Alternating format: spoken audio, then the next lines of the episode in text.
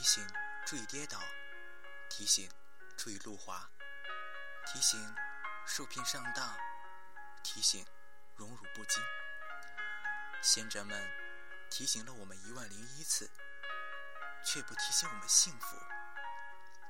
也许他们认为幸福不提醒也跑不了的。也许他们以为好的东西你自然会珍惜，犯不上谆谆告诫。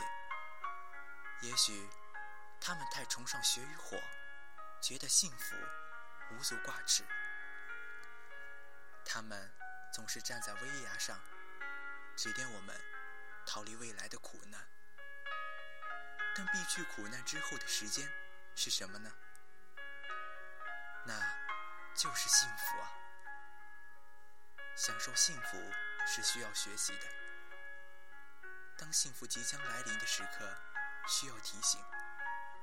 人可以自然而然地学会感官的享乐，人却无法天生地掌握幸福的韵律。灵魂的快意同感官的舒适。像一对孪生兄弟，时而相傍相依，时而南辕北辙。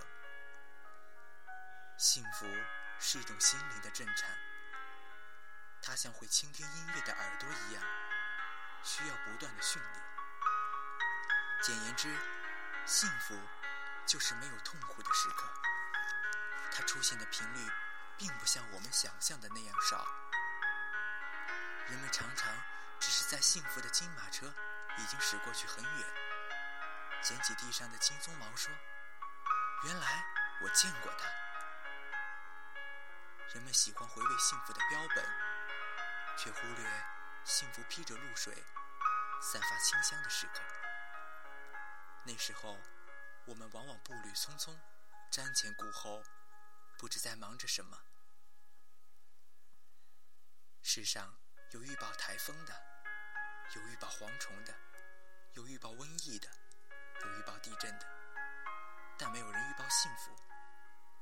其实，幸福和世界万物一样，有它的征兆。幸福常常是朦胧的，很有节制的，向我们喷洒甘霖。你不要总希冀轰轰烈烈的幸福，它多半只是悄悄地扑面而来。你也不要企图把水龙头拧得更大，使幸福很快的流失，而需静静的以平和之心体验幸福的真谛。幸福绝大多数是朴素的，它不会像信号弹似的在很高的天地闪烁红色的光芒，它披着本色的外衣，亲切。温暖地包裹起我们。幸福不喜欢喧嚣浮华，常常在暗淡中降临。贫困中相濡以沫的一块糕饼，患难中心心相印的一个眼神，父亲一次粗糙的抚摸，女友一个温馨的字条，这都是千金难买的幸福啊！